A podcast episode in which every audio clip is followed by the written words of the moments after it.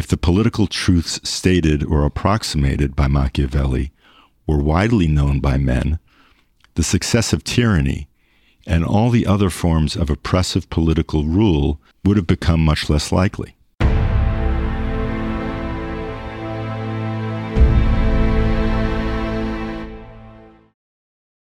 Hello, everyone. Welcome back to Mind Matters. I'm Harrison Koehli. We've got uh, Elan Martin and Lucien Koch. Today, we will be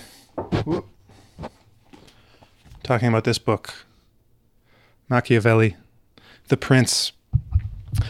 So we we mentioned Machiavelli briefly, well, maybe not too briefly at the end of last week's show. And none of us had read Machiavelli before, only excerpts. So we decided to dig in. It's only 80 pages in the in the version I've got, so it's a, a quick read. And I guess to start out with, I want to ask you guys uh, for initial impressions and just what you thought. Was it what you expected? Was it everything you hoped it would be? I hope for some more cruelty and cynicism.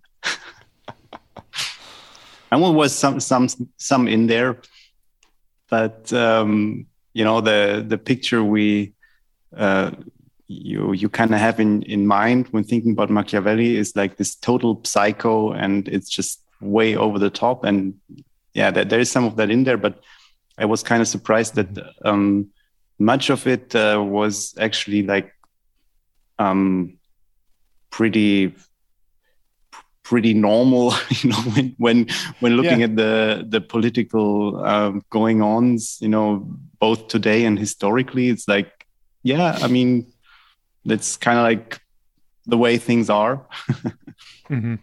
he he was uh, utterly rational um, i think people confuse the subject matter uh, with the approach and his approach is to look at everything as it was. Um, and because so much of it is uh, so speaks to objective truth, um, applies to what is uh, in many cases. And, you know, there, there were several times, and in Burnham's book, an analysis of, uh, of Machiavelli, uh, just one truth kind of after the next after the next that Machiavelli was able to hone in on and you know left me wondering gosh did, you know do, do the writers and analysts of uh, of of cyclical history did they draw upon Machiavelli's writing or are these all truths that they came out from their own separate research uh, and and so you know just just as relevant today, I think, as when he was writing in the 1500s and early 1600s. Well, um, I want to point out what you both of you kind of just mentioned about Machiavelli. He's he was pretty much an empiricist to a large degree. Or 14. I'm just correcting myself. Okay. 1400s and, and early yeah. 1500s. Yeah. So I want to read a bit from the the introduction, just one paragraph from the introduction to this volume by Anthony Grafton. He wrote.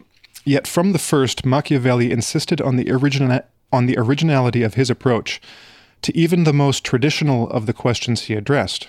Earlier humanist treatises on the ideal prince began with general ethical principles the nature of man, the purpose of government, the connection of both to the pursuit of the virtuous life.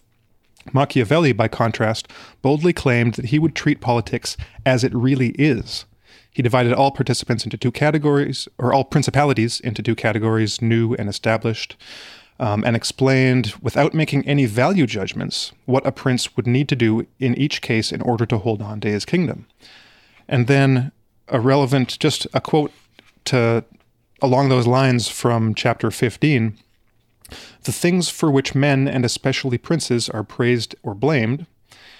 Um, just uh, there's one sentence from there. But since my intention is to say something that will prove of practical use to the inquirer, I have thought it proper to represent things as they are in a real truth, rather than as they are imagined. So this is something that um, that stood out for me, and that I've seen in you know several um, I guess commentaries or people writing about Machiavelli, like he is kind of he's considered the progenitor of political science in the sense that he wasn't approaching it as it was common in the time, like like um, the introduction mentioned, for starting with general principles and then sh- showing what a uh, an ideal prince should be. Like a, somewhat somewhat contemporary was like Erasmus, who wrote a similar um, mirror. What are they called? Mirror to mirror for the prince. Um, like a basically an instruction manual for princes, and here here are all the virtues you have to have and how good you have to be, and um, to be a good Christian ruler, a good cr- Christian autocrat or prince. And um, Machiavelli was actually you know a politician. He was a diplomat. He was an ambassador. He was a um, he was involved in statecraft in like Florence and in this time period. So he actually had experience dealing with politics uh, from the inside and knew a lot of the big players. You know he interacted with them. So this was more of um, well um, on the last show you know I mentioned that there are various interpretations of Machiavelli including like that he was um, th- this was a satire. Um, of course, I mentioned that he was actually a Republican by nature. He preferred a Republican system of government as opposed to an absolute monarchy. Um, and I think, you know, after reading this, I think it's pretty clearly not a satire. Um, but it is kind of. I think we've. I think everyone's done this before you know, when they're thinking, well, if I was a dictator, you know, this is what I do, you know, this would be really evil, even if even if it's not in a person's nature to actually do that. This is kind of, you know, I think that's kind of what Machiavelli was going for. If you look at the political situation, like like Burnham mentions, he he his goal was to unify Italy. That's what he wanted. Like he wanted a unified Italy, not all of these disparate and often warring statelets um, run by their own princes, but a unified Italy. And this book is pretty much if you are a prince, you know, if you are if you aspire to be or will become a king, here are the things that you will actually be doing and that you will actually have to do by looking at history and contemporary politics. So in that sense he was kind of he was a political scientist. He was saying, well, here's what has worked, you know, I've read the classics, I've been in politics, I've seen I've seen what goes on around the world. Um, in my own region, in Italy proper, and in wider Europe, and you know, ex- the you know the extent of the Roman Empire. Here's what here's what has worked, or here here's what based on my reading of things, you know, based on my awareness of and per- perception and appraisal of the facts, here's what works, here's what doesn't work. So in that sense, it's it's kind of like a um, even if he even if the uh, like an absolute monarchy isn't his preferred form of government. He's saying, well, if you are an absolute monarch, um, here's what works. You know, that's and that's the impression I pretty much get from the book is is that that's pretty much all he's saying. Um, he's not he's not really necessarily like um, just like the, in the introduction, he's not advocating for something. He's not saying this is the perfect system of government. This is the way it must be. Here's the justification for why um, why this has to be. He's just saying, well, this is just the way it is. Yeah, I um, one question yeah. I had in mind was, you know, is is Machiavelli being cynical, or should we be refreshed by this naked view of politics as it really exists? Because um, it's you know it's reality uh, hitting you full front, full frontal. It's a, it's it's an attack of of of um, a accurate perception of what actually is, in a way, uh, and we you know. I'm sure maybe not us, but a lot of people have this idealized version of what government is or what it should be, what it should aspire to. And these may be ideals that are, uh, once you read Machiavelli, completely unrealistic. And actually, if, if pushed too far in many cases, um, injure uh, the, the, the body politic, injure the, the, the citizens, uh, and make things worse.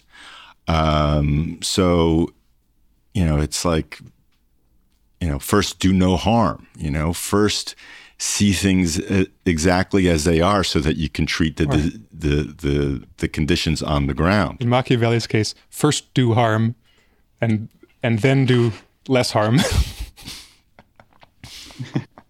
yeah, um, and I think that they, they, they, you know, what, what kind of uh, what I found interesting reading this is that um, on the one hand, it's it it seems like a bit of a, like a moral relativism, right? I mean, just do whatever you know, whatever uh, is good for your cause, right? For your for your state, and uh, and to, to to hell with with uh, morality.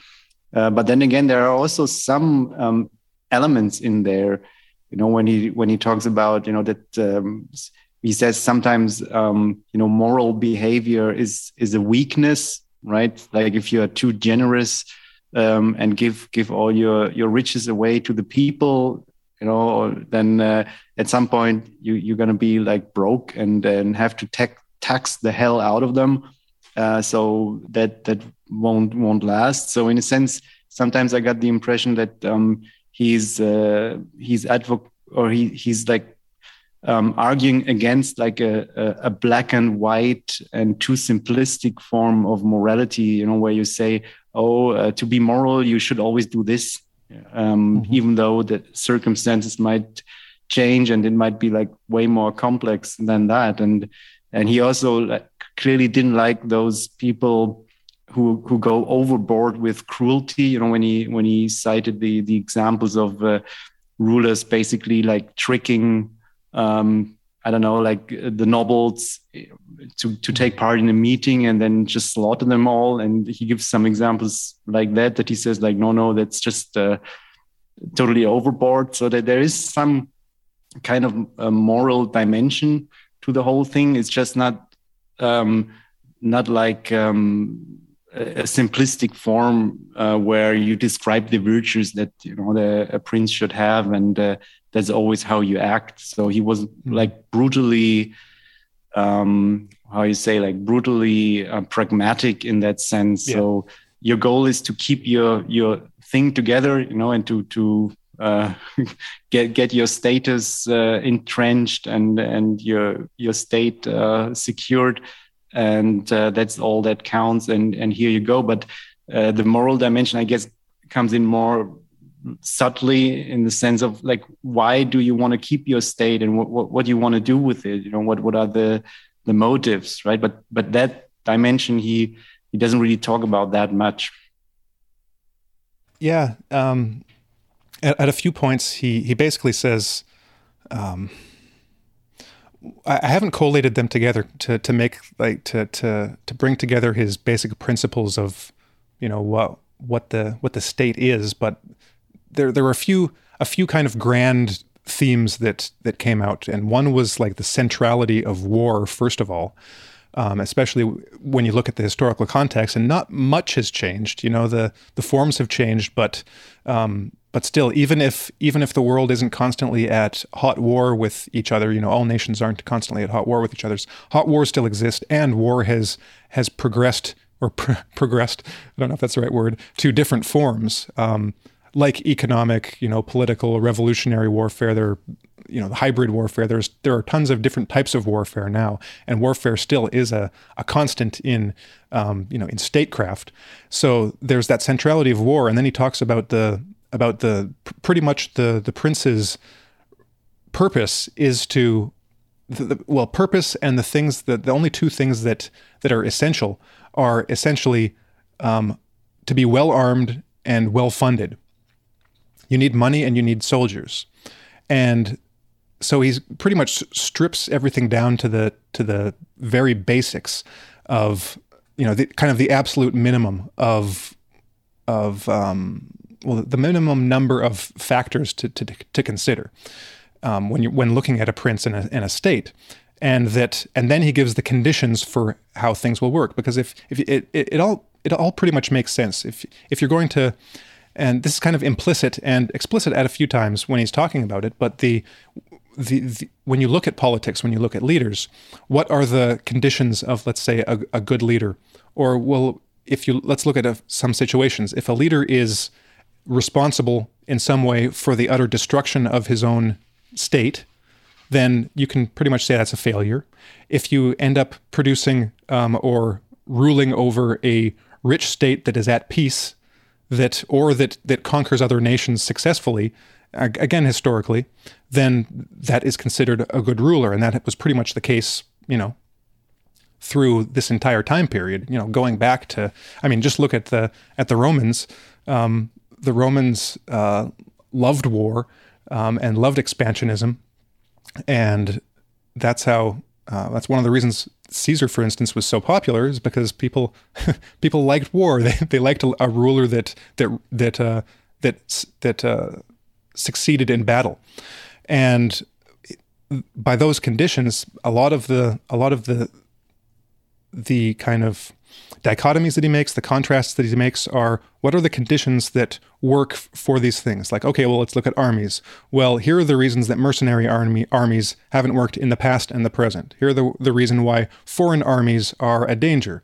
Um, here's here are all the the precedents for why um, why it seems that a standing like well a a uh, a local army made of the the citizens of the of the state are successful and why that works. So he gives the reasons for this, and then he, of course he talks about money. He talks about allies with um, uh, alliances with neighboring states and how those work, and what what what conditions lead to essentially a successful state, one that isn't overrun, one that doesn't fail. So it's like you said, it's a very pragmatic, practical approach, and that seems to be the way politics works. And there is a kind of, despite the despite his his um, all of the statements where he kind of eschews and um, kind of sets aside con- um, um, like conventional morality, like you said, Luke, there it does it is implicit. Like I want to read what was what I thought is it's probably one of the one of the most famous sections in this book, and it's the one that stood out to me. Um, in the section on because this has one of his, I guess, most controversial yeah, statements. Yeah. So this is the chapter 17 cruelty and compassion, and whether it is better to be loved than feared, or the reverse. so he talks about compassion here. Um, I'll read a few sections, a few excerpts, and then comment on them. So it starts taking uh, taking others, taking others of the qualities I enumerated above. I say that a prince must want. Uh, a prince must want to have a reputation for compassion rather than for cruelty. Nonetheless, nonetheless, he must be careful that he does not make bad use of compassion. Caesar Borgia was accounted cruel. Nevertheless, the cruelty of his reform, uh, the, the, this cruelty of his reformed the Romagna. I hope I pronounced that right brought it unity and restored order and obedience. On reflection, it will be seen that there was no more compassion in Caesar than in the Florentine people, who, to escape being called cruel, allowed Pistoia to Pistoia to be devastated. A little historical reference. So a prince must not worry if he incur- incurs reproach for his cruelty, so long as he keeps his subjects united and loyal. So he's again he's placing a very specific context for how compassion should be used and should be present or not. Um, but then he says that you can be too compassionate, and that uh, these people, these nearly always harm the whole community, whereas executions ordered by a prince only affect individuals. A new prince of all rulers finds it impossible to avoid a reputation for cruelty because of the abundant dangers inherent in a newly won state. Nonetheless, a prince must be slow to believe allegations and to take action, and must watch that he does not come to be afraid of his own pe- of his own shadow. His behavior must be tempered by humanity and prudence, so that overconfidence does not make him rash, or excessive distrust make him unbearable. So again, he's always he's always dis- despite his getting rid of or ignoring conventional morality, he's always walking a tightrope about not going too far in one direction or the other. Because if you go in too far in one direction, for instance, with compassion, too much compassion will get you killed, um, or make you uh, make you vulnerable to like an invasion um, or a, a, conspiracy against you, or you know one of your subordinates staging a coup against you, or just taking you out and taking your position. And too much cruelty will make you hated, and will therefore make your rule, your continued rule, more difficult to um, uh, to carry out. So then this is the main paragraph that I want to read that was that was so good that I, that I thought was so interesting. From this arises the following question: whether it, whether it is better to be loved than feared, or the reverse. The answer is that one would like to be both the one and the other. But because it is difficult to combine them, it is far better to be feared than loved, if you cannot be both. One can make this generalization about men. They are ungrateful, fickle, liars, and deceivers. They shun danger and are greedy for profit. While, they tr- while you treat them well, they are yours. They would shed blood for you, their blood for you, risk their property, their lives, their sons, so long, as I have said above, as the danger is remote. But when you are in danger, they turn away. Any prince who has come to depend entirely on promises and has taken no other precautions ensures his own ruin. Friendship, which is bought with money and not with greatness and nobility of mind, is paid for, but it does not last and it yields nothing. Men worry less about, do- about doing an injury to one who makes himself loved than to one who makes himself feared. For love is secured by a bond of gratitude, which men, wretched creatures that they are, break when it is to their advantage to do so. But fear is strengthened by a dread of punishment, which is always effective. And there is later on this there's this chapter is only a you know a few pages long, but uh, I don't think I have it highlighted. Um, but even then, there's uh, there's a qualification to to what he just says there. Um, where is it? Um, when he's talking about, well, I can't find it, but just uh, as a general point, there's always he always says, you know, like even here, it's better to be both compassionate and to be feared. But you know, if you're not the type of person to to have both qualities, then at least be feared. Oh, it's so the the the later qualification was that okay, it's it's important, it's good to be feared because you can't you can't come come across as a weak um, pushover or someone who's easily going to be you know taken over and destroyed. But that doesn't mean it's um, that it's good to be perceived as cruel and like like a tyrant. Mm-hmm. Like there there's always a limit with with Machiavelli. There's there's what works, and then there are the things that when you go to the extremes, like he he cites a lot of the kind of post post Vespasian um, Roman Empire emperors like Caracalla and um, um, well he, Marcus Aurelius and Commodus Commodus and get looking at what why some of them worked and why some of them didn't. And he has no love for the biggest tyrants, you know, in Roman history, like the ones the, the most brutal ones, like Caracalla and Commodus. Um, and well, he gives reasons for all of those. Um, but did you guys have any thoughts on that uh, that compassion and fear chapter, or anything else?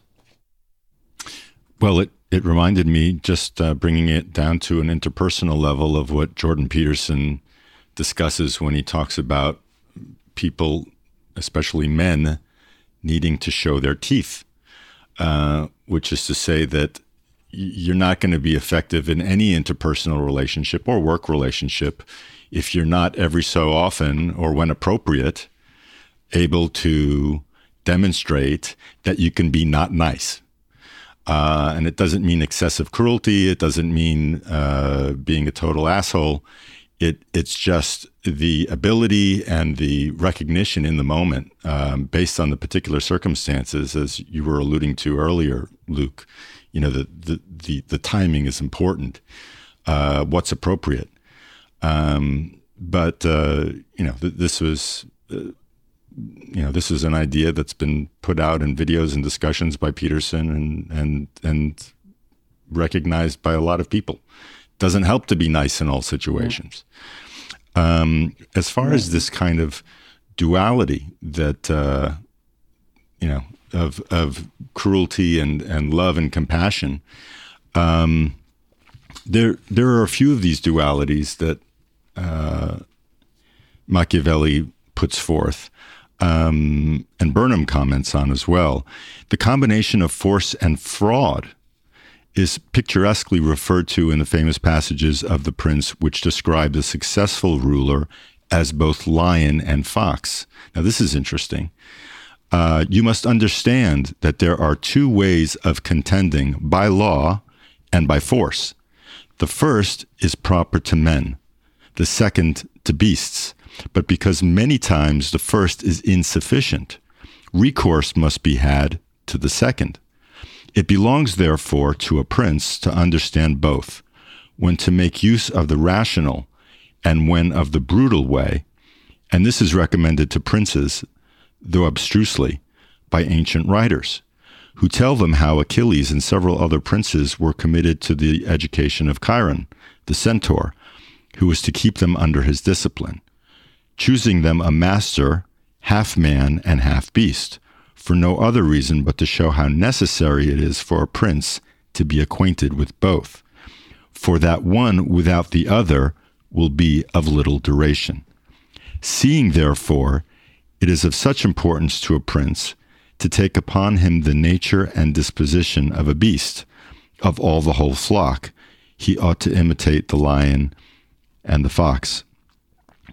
And so, um, as I usually like to do when we're looking at uh, older literature or classic literature or literature of a political uh, nature, um, it helps me to put it into a contemporary context, to apply it to things I'm seeing in uh, domestic politics and geopolitics. Yeah, and I, I wondered also um, uh, how many leaders um, in in politics actually have read that book or um, for for whom the, this book was part of their education, right? Because it, I mean, it's such a classic. Um, it's probably like one of the cornerstones of political writing. Um, unfortunately, most people don't really read it in school, which is kind of interesting because it's it's so short and so easy to read. Um, would be like a good good project for for every student. Um, but I'm sure, like, um, if you get a real political education, you're gonna read read that book.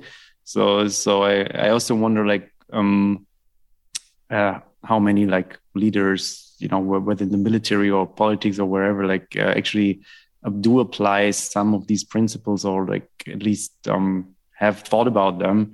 And I mean one of the things that uh, Machiavelli said is uh, uh, said is if you're gonna be cruel, you know it's better to be like very cruel, very fast, and very short uh, and then immediately refocus on on serving the people again right so um, mm. so that was one of his points so you can see that kind of in action i think um, in current events that um, this idea to uh, to just go go all in you know very swift very decide, decisively and then um, stop it immediately and refocus on on building basically and uh, so that's kind of interesting. And and about your point uh, again about morality and, and Jordan Peterson, I wanted to read another quote. I think it's also from chapter 18 because it speaks uh, speaks to that point as well. Um, I think so. He writes. Um, a prince, therefore, need not necessarily have all the good qualities I mentioned above, but he should certainly appear to have them. I would even go so far as to say that if he has these qualities and always behaves accordingly, he will find them harmful. If he only appears to have them, they will render him service. He should appear to be compassionate, faithful to his word, kind, guileless, and devout. And indeed, he should be so. But this his disposition should be such that if he needs to be the opposite, he knows how you must realize this that a prince, and especially a new prince, cannot observe all those things which give man a reputation for virtue, because in order to maintain his state, he is often forced to act in defiance of good faith, of charity, of kindness, of religion. So it's I think it's it's this it's a similar idea. So he's basically saying that no, these are good values, um, and uh, he should even have them, but he should have the uh, the ability to act differently if if the need arises. and um, I'm I'm not sure if he like with these values he he means some very com- complex moral theory or something. I, the way I understood it is more like that. It's like the the the basic rules that most people would would apply, you know, to concepts like virtue, but in a very like rule kind of form. Uh, so don't do this, do that, never do this, always do that, that kind of thing. Mm-hmm. And again, I think that's what Jordan Peterson is always warning people against, and uh, uh, which kind of makes sense because sometimes um, different circumstances demand different actions that can, in and of themselves, be moral too. You know, on a on a kind of uh, different level.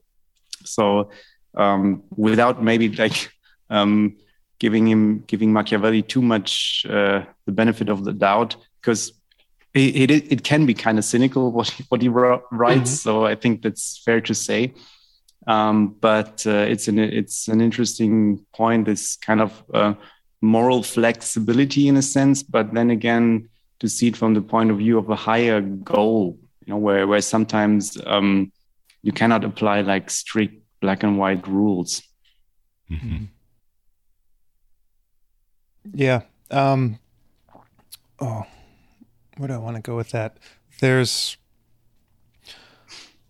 well, when you when you look at politics, um, well, let's tie this into some of the other things that we say about politics. Um, so, I mean, when we talked about the the managerial revolution at the end of last year, beginning of this year, um, one of the points that that we brought up about kind of modern politics, and particularly, but probably all politics of all time, is that there's a it, it is it is this kind of this gray area where like we've been saying conventional morality doesn't really apply doesn't apply to the way things actually work. And when you look at even even if we just look at that that one thing about to be feared or to be loved um, and Machiavelli says well if you can't be both it's better to be it's better to be feared. So a lot of a lot of what he's writing is is just very practically based. It's like, okay, so what are the chances that you'll find, let's say, like a really good man, a really good leader? Um, well, they're pretty few. If you if you take a sampling of the population, probably there probably aren't very many that you could find, especially randomly. Like if you were just randomly select someone and, and make them a leader, um, it's kind of like randomly selecting someone to to be in a you know a, uh, like a, a professional orchestra or something. You're not to. Chances are you're not to find a person that's suited to the role. So with politics, there's going to be a selection process, of course, that leads to the people who are potential leaders. And historically, um, a, lot of the time, that has been being born into a noble family, for instance, one who will inherit rule or inherit a, you know wealth and position. Not always, but um, to a large degree. And so, so there's a selection process process that goes on. But really, what are the chances that you're going to get, um, you know, a good leader out of that? Well, maybe it might be higher, it might be lower. Who knows, depending on the circumstances.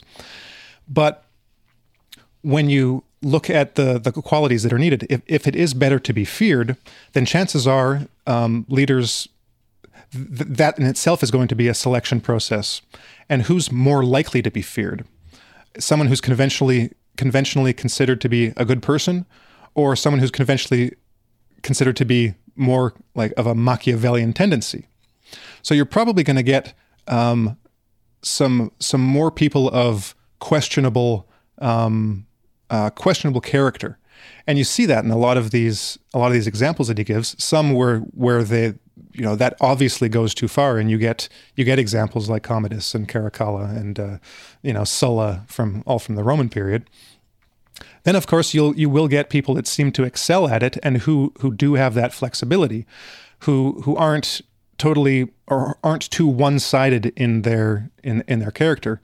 But then again, um, as he points out, that it's very hard to go against your character, against your nature. So you'll have someone who's perfect for the role, perfect for the circumstances, and that might be because of their um, um, their mildness, for instance, like with like Marcus Aurelius um, who, because of the conditions that he w- he ruled under, you know, as a hereditary leader, um, managed to to to keep everyone in check and have a you know a, rel- a relatively well functioning state. But then his son comes along, um, or his his heir. I can't remember, but whatever.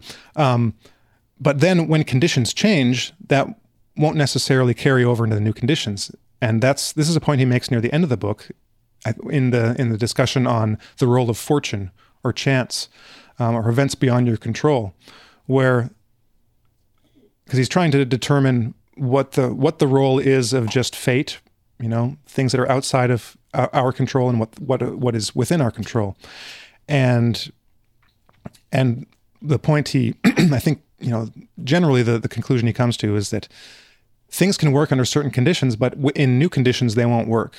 And it may be often that a person who is perfect in one set of conditions, when conditions change, either won't be successful or wouldn't be successful in different conditions.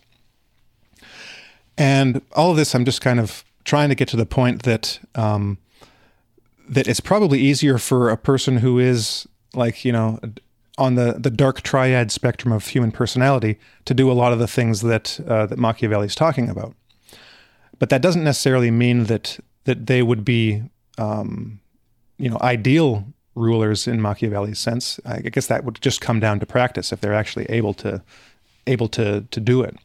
But but this is just something that I haven't totally formulated because I'm I'm still still trying to work it out and I don't know yet exactly what I think about it. Because there are these well there are just these questions like um like what is what is the personality type for for a lot of the a lot of the qualities that that Machiavelli is talking about.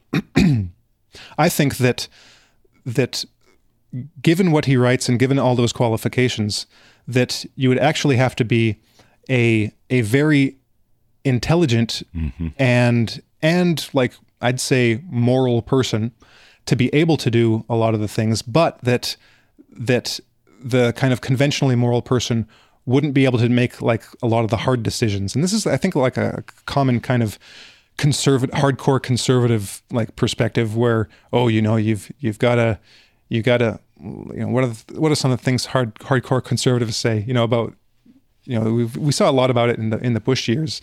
you know, it's just um, you know, there's no room for bleeding hearts. Leader. Yeah, you got to be a tough leader. Um, you know, uh, sometimes you got to make tough decisions. Oh, well, you know, the best example was like uh, Dick Cheney talking about the CIA, right? Sometimes you got to work in the shadows, and uh, you know, I think that's how he put it. You got to work in the you know the dark places. Um, he wasn't the only person that said it during you know that decade, but it is a an interesting it's just a it's just a it's still a kind of a mystery and a, and a question. Well i guess one so there are there are a few different perspectives a few different um, i guess hypotheses on why this is the case. Some would say um, some would argue and this is in some of the kind of psychological literature that most or that that politics in itself selects for um, psychopaths narcissists machiavellians and that that's just the that's just the way it works. And uh, so this was something uh, that that view was kind of expressed in our interview um, with um, um, oh Spence um, Richard Spence the the Russian Revolution um, that you know oh they're all psychopaths right and then there's the then there's another you know I, I don't know if I'd go that far I think that for me that there's probably a higher percentage of kind of dark triad types within politics, but that a lot of it is that is just that humans in in a, in a given situation they acquire the the mentality, the the worldview, the the way of doing things of the the people around them, and so that so that normal people can you know normal people can do all of these things too. They can act, they can they can lie, they can believe their own lies, they can lie without believing their own lies. They can engage in any kind of all of the all of the things on the you know on the spectrum of what we consider you know good to evil in in the political realm, and that um, I think that it's that fact that makes it easier and more of a danger of a person like Caracalla or Commodus, you know, or Sulla to to actually gain power and to be able to push things to an extreme, but that. Um, but coming back to the idea of, you know, an actual good leader, it's almost like um, where did I see this? There's almost this weird progression. Um, I've always thought of it in in terms of um, um, something that that they use in music.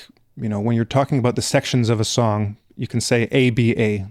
So you start with one section of the song, and then you have a second section of the song that's different, that kind of contrasts with the first, and then it comes back to the fir- to the first one again, A. So you play the A section, the B section, and the A section again. And a lot of music ha- um, works because of variation. So oftentimes when you have when you come back to the main theme, the main section, it'll be slightly different. So you put A and then you put a little asterisk next, next to it, or not an asterisk, uh, an apostrophe, A prime. Um, so it's slightly different than the first time. So the way the way I kind of look at, I for some reason I, I just see that pattern a lot. So in this sense, it would be like the conventionally moral person would be A, and then you'd have like a, a kind of um, amoral, like totally um, totally kind of pragmatic pragmatic person, which is B. And a person can kind of well, and then the A would be the one that kind of encompasses both. That can that is essentially a like a you know a decent person, but like you were saying, Elan, like Peterson says, that can incorporate um, you know aspects of that dark personality when required, because sometimes it is required. Like in in a situation of self defense, like a person who's totally um, like a pacifist and, and nonviolent, well, when they get when they get attacked, they can they can go th- they can um, or when they're let's let's make it, the stakes even higher. When their family gets attacked, they can be, do nothing, you know, and be a pacifist, and you know per, perhaps let their family be massacred, or they can adopt a bit of that violence and that monster nature within them to defend against that attack. And that seems to be the point that I see Machiavelli making a lot is that if you if you just go along like you like you were saying, Luke, with the with the rules based morality, always do this.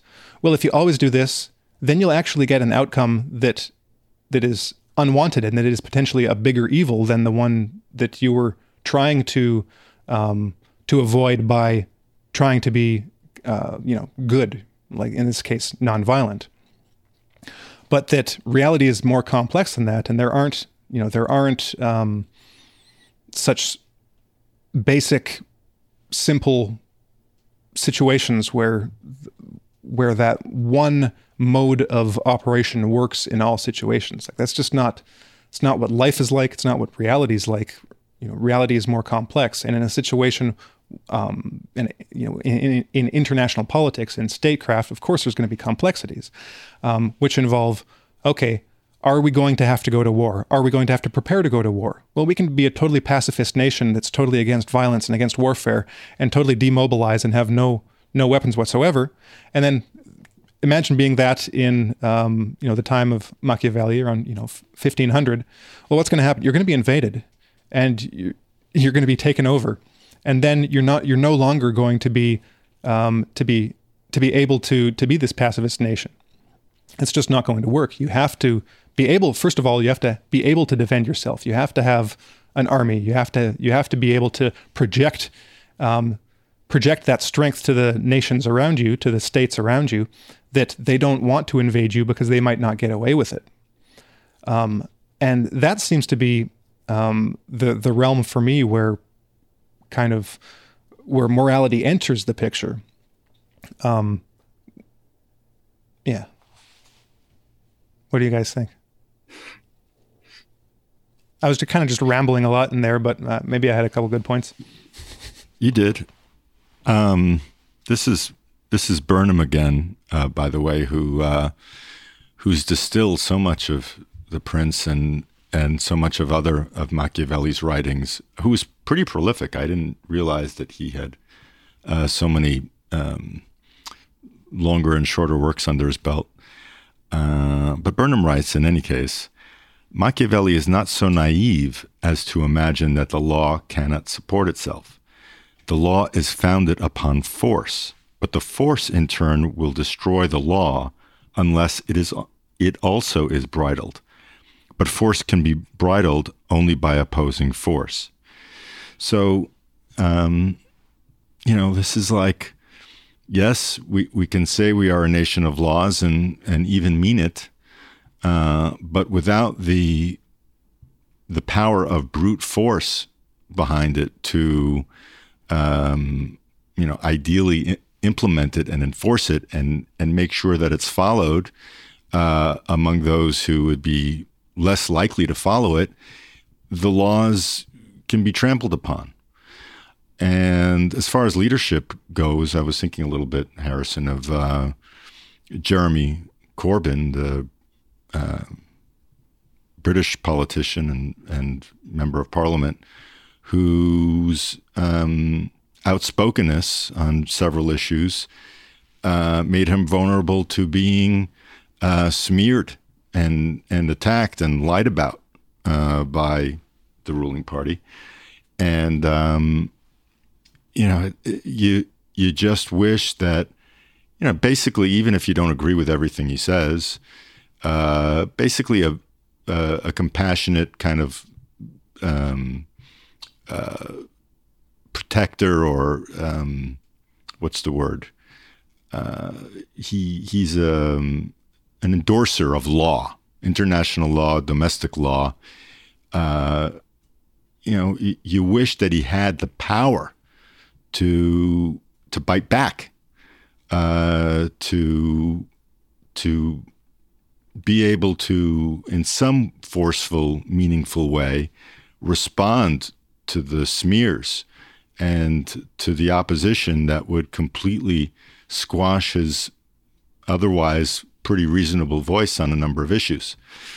So that's what that's what came to mind as far as domestic politics, and and you know we could uh, certainly point to one or two um, U.S. politicians uh, who have similarly been uh, silenced or uh, or lied about. Uh, Tulsi Gabbard comes to mind. Um,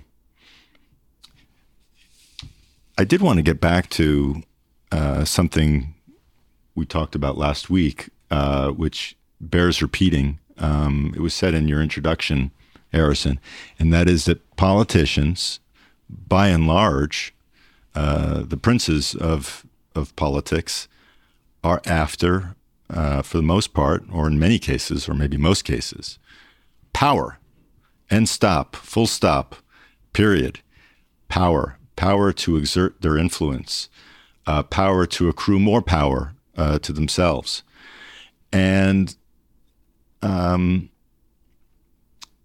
there is still among many folks, I think, a tendency to to not recognize what that will of power is about. You know, like you were saying a few minutes ago, uh, how the dark triad is, um, even if it even if it isn't full blown among many politicians, it, it exists to some degree or another among many of them. And when we started talking about Machiavelli last week, uh, you know, we were kind of going back and forth about what our perception of Machiavelli was as it was promulgated and through, you know, general education and and various ideas and what he really is about. And again, I'm going to uh, read from Burnham, who uh, says of Machiavelli, um, he says this, and I, I, think it's I think it cuts straight to the chase. Uh, in any case, whatever may be the desires of most men, it is most certainly against the interests of the powerful that the truth should be known about political behavior. If the political truths stated or approximated by Machiavelli were widely known by men, the success of tyranny and all the other forms of oppressive political rule would have become much less likely. A deeper freedom would be possible in society than Machiavelli himself believed attainable. If men generally understood as much of the mechanism of rule and privilege as Machiavelli understood, they would no longer be deceived into accepting that rule and privilege, and they would know what steps to take to overcome them. Therefore, the powerful and their spokesmen, all the quote unquote official thinkers, the lawyers and philosophers, and preachers and demagogues, and moralists and editors, must defame Machiavelli Machiavelli says that rulers lie and break faith. This proves, they say, that he libels human nature. Machiavelli says that ambitious men struggle for power.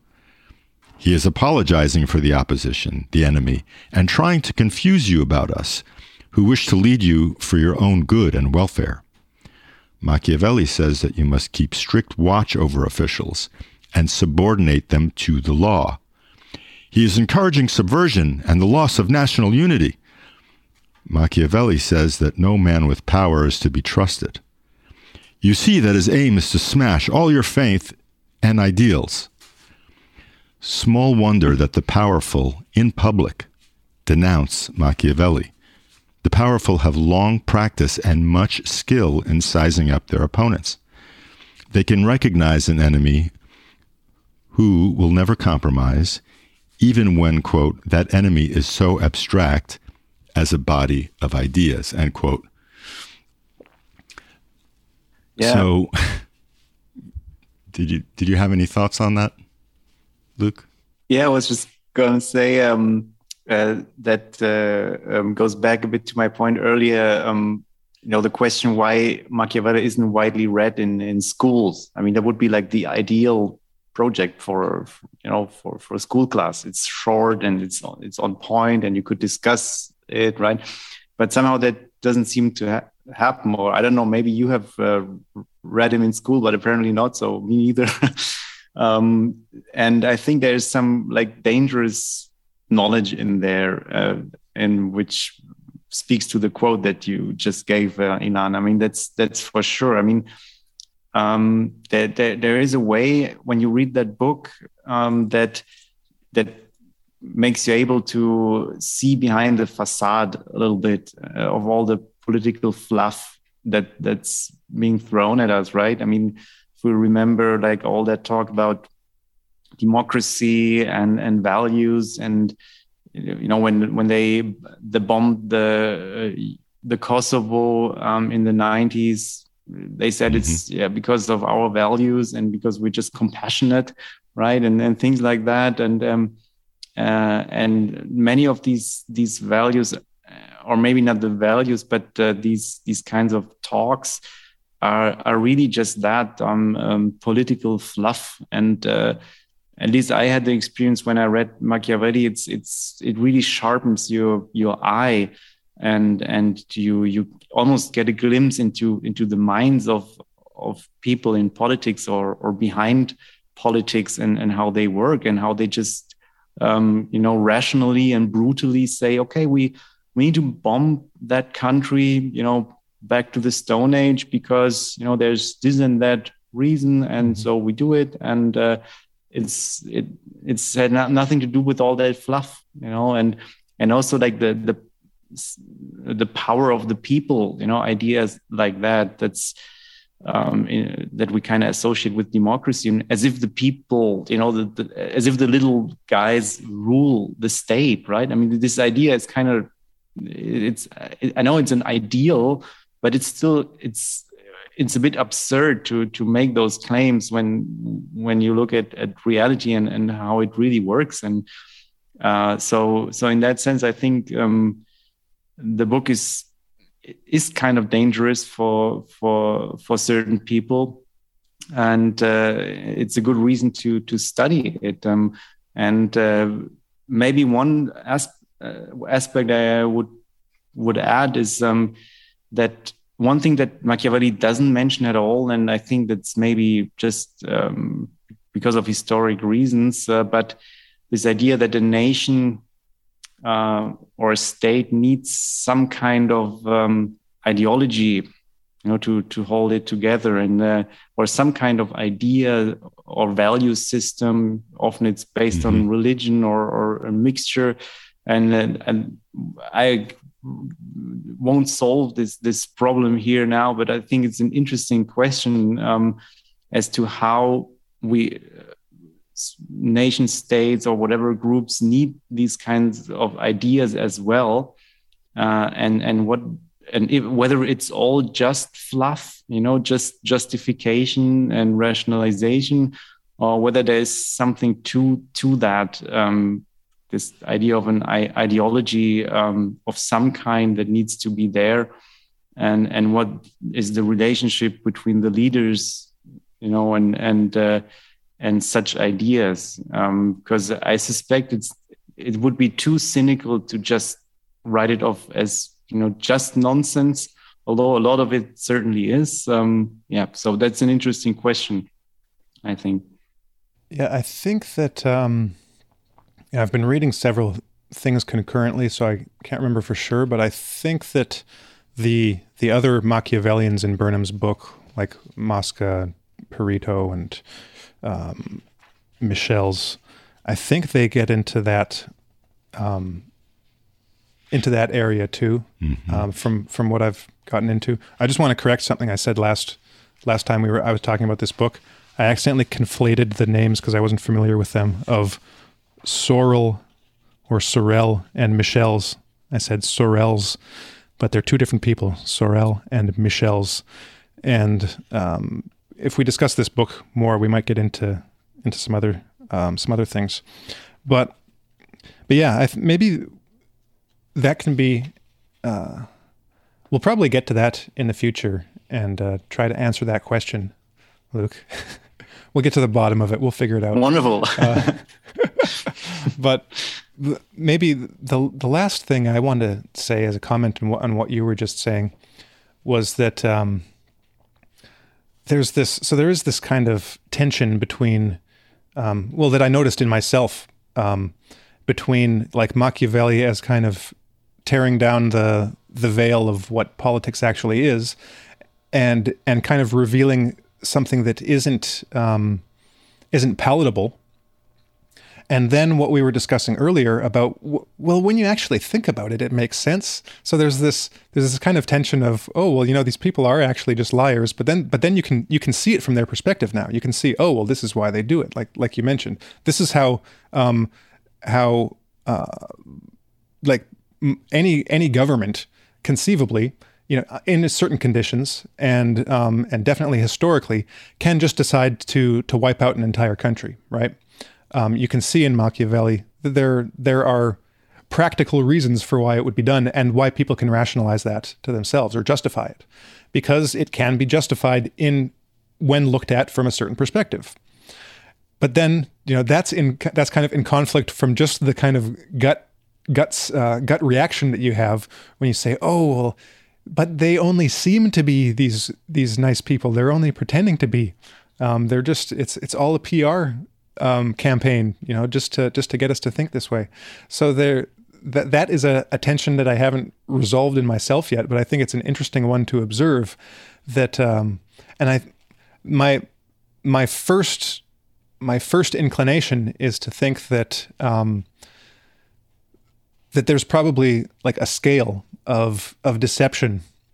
You know, there are just the because uh, just like in in humanity, if we take it down to the individual level, and if you, if you just look at individual humans, at the one extreme you have the the pure psychopath who is almost like a completely empty shell who just projects whatever image you want of him or her to get what they want. And then you have a person who who like the who isn't a psychopath, and I guess the most uh, maybe the the most um, like polite way of saying it is is that they they have tact, right? Because there are certain situations that you get in where you are going to present things a certain way, right? Where you either don't want to ruffle feathers, so you don't want to you don't want to say something that might um, could be just you just don't want to say something that you actually believe that might offend another person, and that's a that's a, a form of lying, you know, on the on the basic level. Or there could be an element of deception involved too, where like uh, the, the typical typical example is in, in wartime, right? Well, everyone agrees that in wartime, you know, the, you have to have you have to have uh, um, there needs to be a level of secrecy and, and, censorship because we can't be giving our enemies the, the, you know the information they need to, to destroy us, and we have to be planting propaganda with them so that they so that they're confused so that we can beat them. There's this wartime logic that that that has um, that kind of deception baked into it. And some of the, you know, the when we look at the the politicians that are historically admired um, in any given country, you know, on the usually on the winning side, well, that's seen as a virtue. Oh, well, they did the right thing. They did they did a good job at that. You know, the military intelligence did a good job of of planting this disinformation in this sense in, in this case during this battle that weakened the you know that that that de- deceived the enemy to think this was ha- going to happen which allowed us to win and beat them mm-hmm. and like machiavelli says you know that's what's that is a criterion of how we view the success of of a leader whether it's a military leader or a political leader or you could even go so far you know you could take it down to business leaders you know and then so the the tension is still there between the the success that we or the glory that we bestow on on certain leaders and winners and how much of that glory that is bestowed is because um, the person is just uh, very good at lying or is you know lying for the right for the right reasons in a certain situation. It's a tricky uh, it's a tricky thing to get your mind around at least for me. Other people probably don't have that problem No, it's those are reasonable questions. I think uh, you know when you were saying all that, Harrison, I was thinking about um, the, the language of winning hearts and minds, as opposed to full, full on, unadulterated psychological operations. You know, if, if it's a if it's perpetrated by the enemy or by the perceived evil party, then it's a psyop. It's fake news. It's a, you know, it's it's it's propaganda, blatant propaganda. Um, but if it's done by us, quote unquote, the good guys, the the you know, then it's winning hearts and minds. It's it's uh, you know, it's it's making our you know information available uh, to people who might not be so decided, and and all of that flowery what language. If, what if it's all a psyop, and it always has been? That's possible too.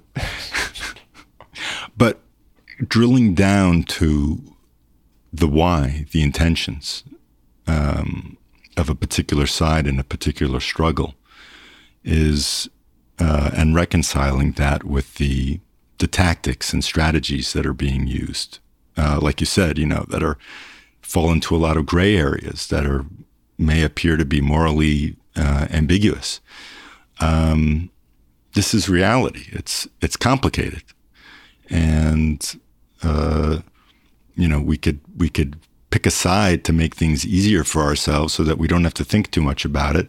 But then we'd be falling into the trap of of giving up our liberty in a way, giving up our our faculty for uh, for choosing in a, a more exact, authentic, um, a precise way in such uh, insofar as such a thing is even possible when we take sides in a particular struggle.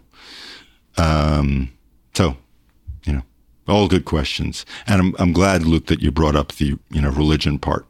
I wanted to mention that too, and um, it's something mentioned elsewhere. You know about its role in unifying a nation and its importance. So I look forward to discussing that further as well. Uh, any final thoughts, Luke? Not really. It was um, actually a very good exercise to read such a classic, you know, because I, as you guys have never read it, and um, uh, yeah, and I, I w- would just encourage everyone out there who's listening to this to read this this short little book.